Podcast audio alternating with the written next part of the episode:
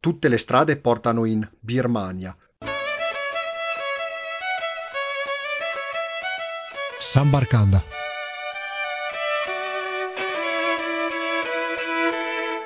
Ciao a tutti amici di Sambarkanda e benvenuti in questa nuova puntata. Oggi torniamo nel sud-est asiatico dopo la puntata di due episodi fa in Vietnam e uh, lo facciamo questa volta visitando il Myanmar o se preferite la uh, Birmania, un paese situato tra l'India e uh, la Thailandia, un crocevia asiatico che raccoglie tante culture diverse, un paese straordinariamente eterogeneo al suo interno ed è una nazione di ben 54 milioni di abitanti. Abbiamo sentito parlare di Myanmar quest'anno a causa del golpe del 2021, del primo febbraio 2021, quando è stata dichiarata lo stato di emergenza, è stata eh, deposta Aung San Suu Kyi e di fatto è arrivata la dittatura eh, militare, l'ennesima purtroppo all'interno di una nazione che eh, solo negli ultimi eh, dieci anni sta conoscendo il suo eh, sviluppo interno. E ho il piacere di avere ospite qui Uh, Samba Radio uh, Noemi Bruno, proveniente da Cuneo, città piemontese a sud di Torino, dove in questo momento si trova eh, in India, nella costa sud-ovest, nella città di Gokarna, ed è proprio in collegamento dall'India. Allora andiamo un po' con ordine innanzitutto. Ciao Noemi e grazie di essere ospite. Ciao a tutti, grazie per avermi invitata. Eh, sì, io attualmente mi trovo in India da praticamente tre mesi a questa parte. E sì, perché ho ottenuto un visto, un, praticamente un, un, visto speciale per venire in India, dato che come saprete ora l'India è chiusa per i visti turistici, ma per, um, per il fatto che ero in Myanmar prima e col fatto che c'è stato il colpo di Stato sono riuscita ad arrivare direttamente qua in India, dal Myanmar in Myanmar, mm, pensate, Noemi è arrivata appena prima che iniziasse il lockdown, parliamo di fine febbraio 2020, non è così?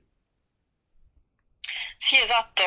E appena è, è partita la, la situazione d'emergenza in Italia, io avevo già il biglietto in mano e tutti mi hanno sconsigliato di partire, mi hanno detto eh, ma probabilmente se, se, parti magari poi arrivi in Birmania non succede niente ma magari ti mettono in un ospedale a fare una quarantena chissà dove e io però ho deciso di partire e quindi sono partita a fine febbraio e due giorni dopo la mia partenza hanno iniziato a cancellare i, i, primi voli, tra cui quelli per andare in Myanmar, quindi ho preso diciamo l'ultimo, l'ultimo volo disponibile.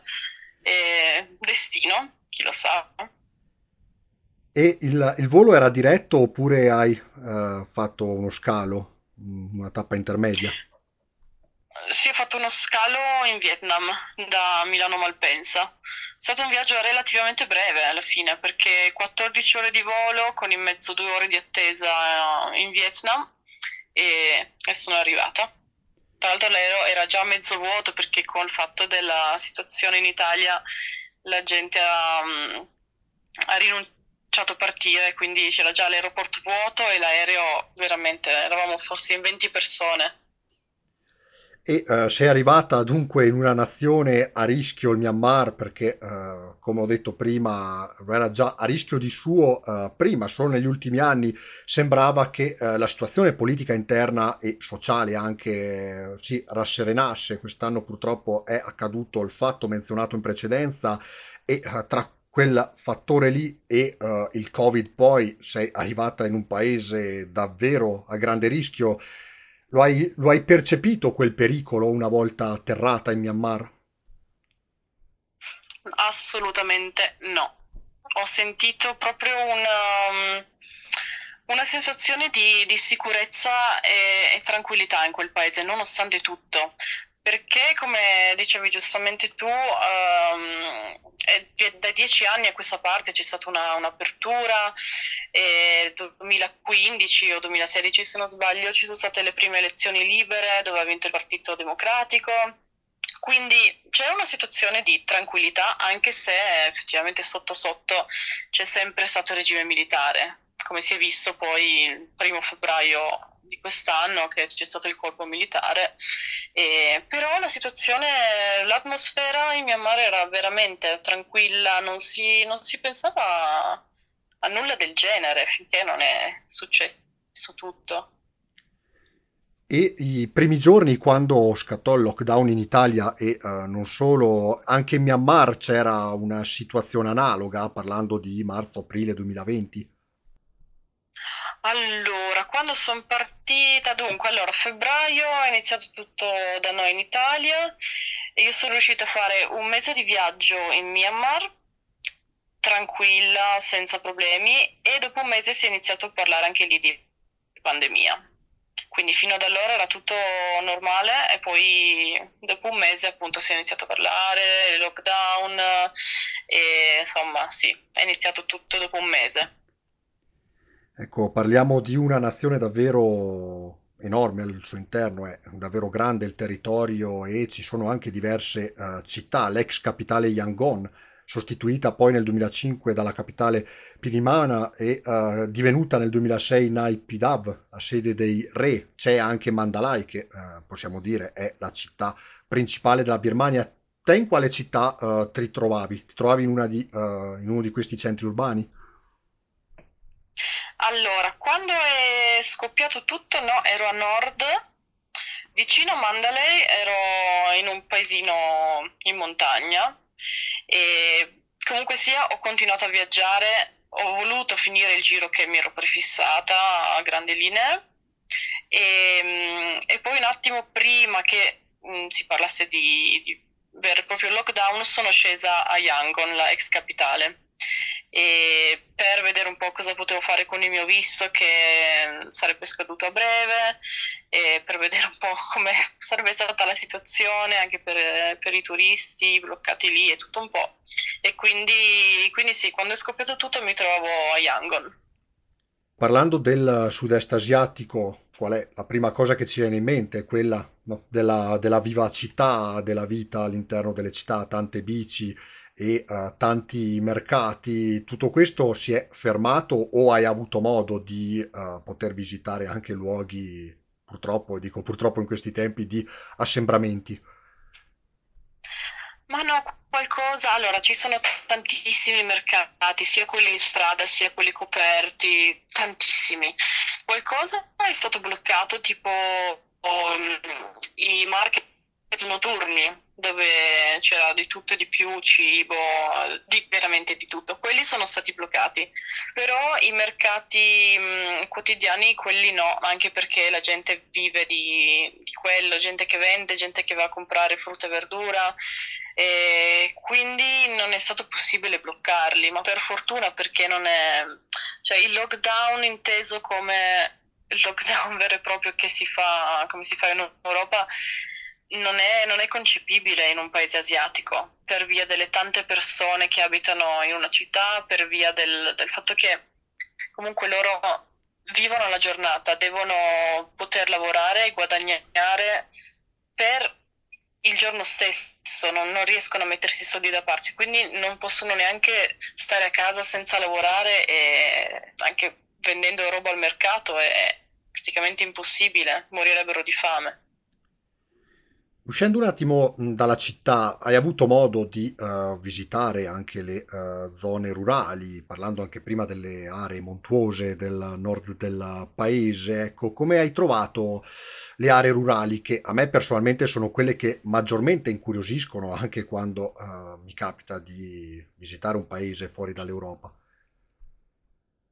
Eh sì, sono, sono aree veramente stupende allora, io non sono tanto per le grandi città caotiche e infatti le volte che mi sono trovata in, in questi paesini rurali, in questi villaggi, è, è stato per me bellissimo perché è come fare un salto indietro di 50-60 anni, forse anche di più.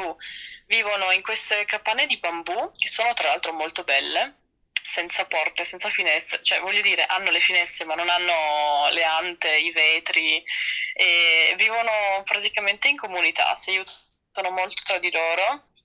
E, e li vedi, sì, sono sempre in gruppo, tutte le famiglie insieme, i bambini che giocano insieme per strada, giocano ancora con le biglie, le trottole, e, um, arano i campi con l'aiuto dei, dei buoi, insomma vivono veramente anni e anni indietro. E c'è un'atmosfera all'interno di questi villaggi che è meravigliosa, c'è una pace incredibile, c'è il, il suono della natura, ogni tanto si sente della musica provenire da qualche casa perché loro suonano molto la chitarra e le risate dei bambini. Insomma, sono posti magici per me, veramente. Mi sono sempre trovata non bene di più in questi posti.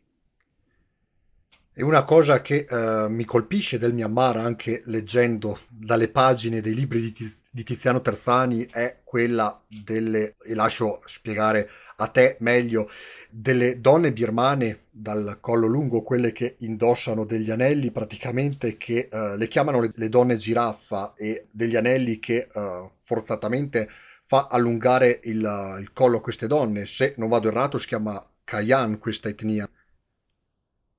Sì, allora, etnia Kayan, devo fare un appunto, perché tutti credono che queste sono, allora, sono non anelli ma spirali di otone, non allungano il collo ma abbassano le, le spalle facendo slittare le, la clavicola, quindi non è il collo ad, ad, allungarsi quanto le spalle ad abbassarsi, insomma avevo, prima di partire avevo mm, letto qualcosa mi avevano detto insomma che una volta tolti gli anelli al collo eh, loro potevano morire perché che il collo non aveva più stabilità, ma invece non è così, loro questi anelli se li possono togliere. E iniziano a, ad indossarli dai 5 anni e ne aggiungono sempre di più, ma prov- ho provato a tenerli in mano, sono veramente pesanti. E sì, non so come, come facciano a vivere così, è una questione culturale ovviamente, però è veramente una cosa particolarissima e io sono riuscita ad andare a visitare uno di questi villaggi quando ero sul lago Inle e tra l'altro una parte bellissima del Myanmar. Avevo preso una, una barca per andare a vedere qualche, qualche posticino in giro, fare un giro in barca, eccetera, al tramonto. E l'ultimo L'unica cosa è che col fatto della, della, pandemia molti posti erano chiusi, molti villaggi erano chiusi anche perché la gente del posto aveva paura. Quindi sono riuscita solo ad andare a vedere una, una capanna con all'interno delle donne giraffa. L'unica cosa è che mh, mm, ho trovato eh, il tutto molto mh, mm, fatto apposta, apposta per turisti, nel senso che tu arrivi con la barchetta e queste donne si mettono in posa e iniziano a lavorare e a tessere solo per farsi fare le fotografie, farsi dare dei soldi e poter vendere qualcosa fatto da loro, tipo borse e oggetti vari. Quindi non è stata una cosa, mm, insomma, io cerco cose molto più naturali e tradizionali. E, mm, e questo, ripeto, è stato una cosa no, diciamo che non, non, ho apprezzato molto. Non mi piace andare in un luogo e vedere le persone che si mettono in posa perché sanno che sono una turista e voglio fare delle foto. E, quindi niente, mi è piaciuto vederle perché sono bellissime, sono stupende. Però nel loro villaggio tradizionale, nella loro vita quotidiana, diciamo. Non so se è possibile, se è possibile andare a fare dei tour, a vedere dei posti o dei villaggi dove potrei vedere la vera vita de, di queste persone però per quello che ho, che ho vissuto io non è stato, non è stato così e, e non, non, mi è piaciuto, ecco, diciamo, mi sento perché sono state tutte colorate, però l'atmosfera non era, insomma, naturale, mettiamola così. Certo, è davvero, se devo usare un aggettivo anche raccapricciante, perché diciamo è una cosa che critico anch'io personalmente è quella di eh, vedere delle persone, esseri umani, trattate come veri e propri prodotti e lì immagino esatto. che sia un, anche un po' una zona visitata da molti occidentali, quindi. Sì, quella del lago Hill, eh sì, è mo- molto turistica. Quando sono stata io non c'erano turisti per via della pandemia, però diversamente è sempre piena di turisti e mm, sicuramente avrete già visto le foto di questi pescatori sulle barchette in bilico sulla punta delle, delle canoe con le reti. Ecco, quelle foto arrivano dal lago e anche lì i pescatori in realtà non pescano così, si mettono in posa solo per farsi fare le foto dai turisti e magari ricevere um, un po' di soldi, eccetera. Quindi sono tutte cose fake eh, che insomma non, non apprezzo, diciamo così. Non sono cose vere. E a proposito di, chiamiamolo, prodotto turistico, il, il capitalismo è ben visibile all'interno del Myanmar, anche spostandosi da un luogo all'altro, ci sono tanti sponsor piuttosto che anche altri tipi di pubblicità globali, anche magari parlando della telefonia.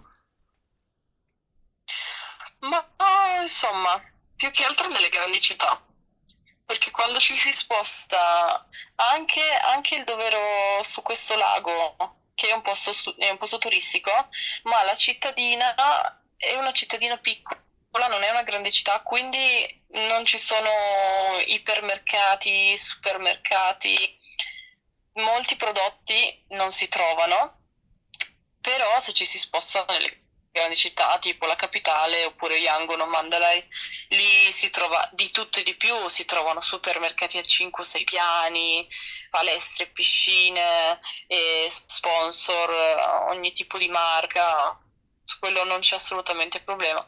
Ma appena si esce fuori dalle città, queste cose scompaiono per fortuna, perché si può ancora assaporare la, la tradizione e la vera cultura del Myanmar e questa è una bella cosa. E sugli spostamenti il treno è un mezzo un po' come in India simbolico? Dunque, allora sì, ci si può spostare in treno, ma ci vuole tanto tempo perché eh, i treni sono come quelli in India e mm, quindi hanno una velocità molto molto bassa, si può anche saltare dal treno in corsa volendo, e solo che per fare lunghe tratte ci vogliono anche più di 30 ore. Quindi se si ha una tratta breve, il mio consiglio è quello di prendere il treno perché è veramente spettacolare e si passa in mezzo a risaie, a campi verdi, natura, montagne, ponti su fiumi. Veramente è da brivido, è bellissimo. Però se per fare 3 o 4 o 5 o 6 ore va bene. Di più, insomma, è già difficile spostarsi con i pullman, io ho sempre viaggiato con i pullman, però ho fatto sempre tratte di 10, 12, una volta ho fatto una tratta di 24 ore in pullman. E... Sì, perché per spostarsi da un, da un luogo all'altro ci vuole tempo ed è meglio spostarsi in pullman se non con gli aerei interni, però non è il mio modo di viaggiare questo, però è fattibile. E all'interno dei treni, così come dei pullman, ehm, capitava di conoscere gente nuova, che perché noi magari visitiamo l'Asia come luogo esotico, lontano, remoto, ma allo stesso tempo anche loro vedono un turista occidentale, dai, se dobbiamo usare un po' questi termini banali, come un alieno. Sì, sì, assolutamente, questo è. Però il bello è che ti guardano sì come se fossi un po' alieno, no? Però in un bel modo, in un modo curioso ma dolce allo stesso tempo. E sorridono. Questa è una cosa magnifica. Cioè, fanno sempre dei sorrisi che sono indescrivibili. E viaggiando è molto semplice conoscere gente. E capita spesso, ma veramente spesso, di sedersi vicino a, a qualcuno, ma che sia una signora anziana o un bambino, e, e loro hanno sempre qualcosa da mangiare con loro perché prima di partire si comprano o la frutta o qualche snack stai sicuro che se ti siedi vicino a un birmano riceverai da mangiare e loro iniziano a aprire borse, ti offrono da mangiare e poi iniziano a parlarti, parlano poco inglese, quindi ci si, si prova a capirsi a gesti, però ci, sì, si fanno tante amicizie viaggiando così. E prima di parlare dell'India vorrei fare un parallelismo, io la visitai quattro anni fa e una cosa che mi colpì particolarmente per strada era quello di essere fermato da sconosciuti che mi chiedevano selfie in continuazione, non so, poi magari ce lo racconti questo, se capita anche nella zona indiana dove ti trovi in questo momento. Ecco, la mania del- dello smartphone ha colpito anche la Birmania in maniera piuttosto di massa? Eh sì, sì, sì, ormai è mondiale, quindi però ehm, anche loro ti chiedono spesso selfie, ma non in modo così continuativo come succede in India, perché anche sì, anche dove sono io meno, ma anche sono- dove sono io succede. In Myanmar ogni tanto succede che ti chiedono un selfie in modo molto timido, perché loro sono timidissimi e non puoi dirgli di no perché te lo chiedono in un, in un modo troppo carino, eh, però non succede spessissimo, quindi quando capita va bene e, e succede poche volte. Però anche lì sì, l'uso del cellulare, ormai tutti hanno un cellulare, praticamente tutti, anche nei villaggi. Ecco, hai, hai visitato il Myanmar in tempi di Covid eh, tra il 2020 e il 2021, tra l'altro in un paese confinante con la Cina, pur distante dal, chiamiamolo, epicentro della diffusione del Covid da Wuhan. E in questo momento invece ti trovi in India, un paese, uno dei paesi che più sta occupando in questo momento le notizie di eh, politica estera a causa delle continue morti per Covid e la mancanza di posti eh, per eh, le cremazioni. L'India è un paese che dà molta importanza al culto funerario attraverso le cremazioni in pubblico, qua in maniera molto triste purtroppo perché si continua a sentire di corpi bruciati per strada. È così anche nella tua zona o è già un attimo più contenuto? Allora, quello che succede nella mia zona è molto diverso da quello che si racconta, nel senso che ehm, dove sono io il paesino è molto piccolo, ci sono dei casi perché hanno fatto nuovi test e hanno scoperto nuovi casi. Hanno fatto un lockdown, quindi ci sono negozi aperti dalle 6 del mattino alle 9 o 10 del mattino e poi tutto chiude, quindi non si può più andare in città.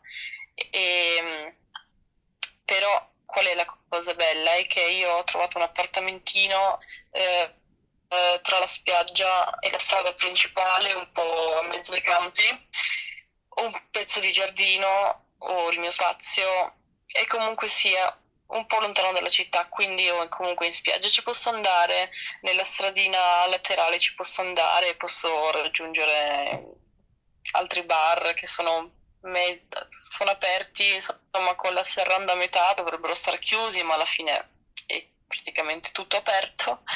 E quindi la situazione qua è- va bene, non c'è un lockdown, ma comunque non, non si sente così forte. E non ci sono cremazioni per strada, ma come a parer mio e, e come mi hanno detto anche amici che stanno a Delhi, non sta succedendo neanche là, nel senso che non stanno cremando gente in strada, stanno cremando gente nei posti dove si cremano le persone di solito e mm, il fatto che hanno molti più cadaveri da, da cremare perché con, con l'epidemia ci sono molti più deceduti, però ho ricevuto delle, alcune foto delle strade di Delhi, ovviamente c'è il lockdown e sono deserte, non sta succedendo esattamente quello, non stanno cremando persone per strada e insomma la situazione è leggermente diversa. Culto funerario è eh, molto importante nella eh, cultura induista. Ogni indiano sogna, diciamo proprio sogna di eh, morire a Varanasi perché lì si interrompe il ciclo della reincarnazione. È la città sacra di ogni induista. Immagino quindi, l'avrai visto dalle TV, dai giornali, che eh, magari Varanasi è già un attimo più in difficoltà con, con le cremazioni lungo il fiume. Ne parlano in televisione per quanto tu ne sappia o magari anche per strada. Sì, sì, sicuramente se ne parla. Io quello che so appunto sono solo notizie e notizie di Delhi. Di Varanasi so poco e niente, a parte le notizie, però sicuramente già il fatto che, come dicevi giustamente, il sogno di un indiano è andare a morire a Varanasi e sicuramente in questo momento ci sarà il, il boom di cremazioni e sì, sicuramente la, la situazione non è semplice da gestire, poco ma sicuro però quello che so appunto è poco e niente, insomma, solo delle notizie locali che arrivano. Questo momento, comunque, nonostante i problemi dovuti al Covid, eh, ci sono forme di intrattenimento o quant'altro, anche insomma, le giornate passano eh, velocemente. Allora, dove sono io? Intrattenimento, non sappiamo cosa, vog- cosa voglio dire, nel senso che qui alle, anche prima, prima del- di tutto il lockdown, eccetera, eh, in città i negozi e i ristoranti chiudevano alle massimo nove e mezza. E- però è, è una vita tranquilla. La mia giornata tipo è quella di alzarmi la mattina, adesso ho iniziato del- degli esercizi di respirazione ehm, per arrivare a un certo grado di meditazione, poi appunto pratico delle tecniche di simil meditazione, poi io yoga, poi scrivo, faccio fotografie, disegno. Diciamo che 24 ore non mi bastano perché se hai qualcosa da fare anche in un, in un lockdown sai che cosa fare. E poi ci si incontra al bar, si fa due parole, ci, si fa un caffè insieme. Ci intratteniamo in, in questo modo, incontrandoci, stando un po' tra di noi, oppure insomma usando il tempo per dare spazio ai nostri hobby, che è una cosa bellissima. Ecco, purtroppo dobbiamo avviarci verso la chiusura di programma e grazie a Noemi Bruno per il tuo prezioso intervento, anche soprattutto conoscendo il Myanmar, sperando anche di poter tornare a viaggiare presto come prima. Sì, eh, no, allora grazie a te per avermi invitato, grazie a tutti gli ascoltatori e sì, quello che spero anch'io è quello che, insomma, che tutto si possa risolvere nel migliore dei modi in Myanmar, insomma, anche in tutto il resto del mondo, ma soprattutto in Myanmar, perché oltre alla pandemia hanno anche questa dittatura in corso. Vedremo quello che succederà e cerchiamo di rimanere, di, di pensare in modo positivo sempre, il più possibile. Certo, certo, ecco, non mi resta che augurarti una buona permanenza in India e Grazie. soprattutto di eh, poterti insomma godere questo, questo paese sperando che possa tornare anche l'India alla eh, normalità. Un saluto a Noemi e grazie ancora di essere stata ospite. E grazie, grazie a tutti. Un abbraccio. Sambarcanda torna la prossima settimana con tante altre novità in programma. Buon proseguimento d'ascolto. Un saluto a tutti da Nicola Pisetta. Alla prossima. Sambarcanda.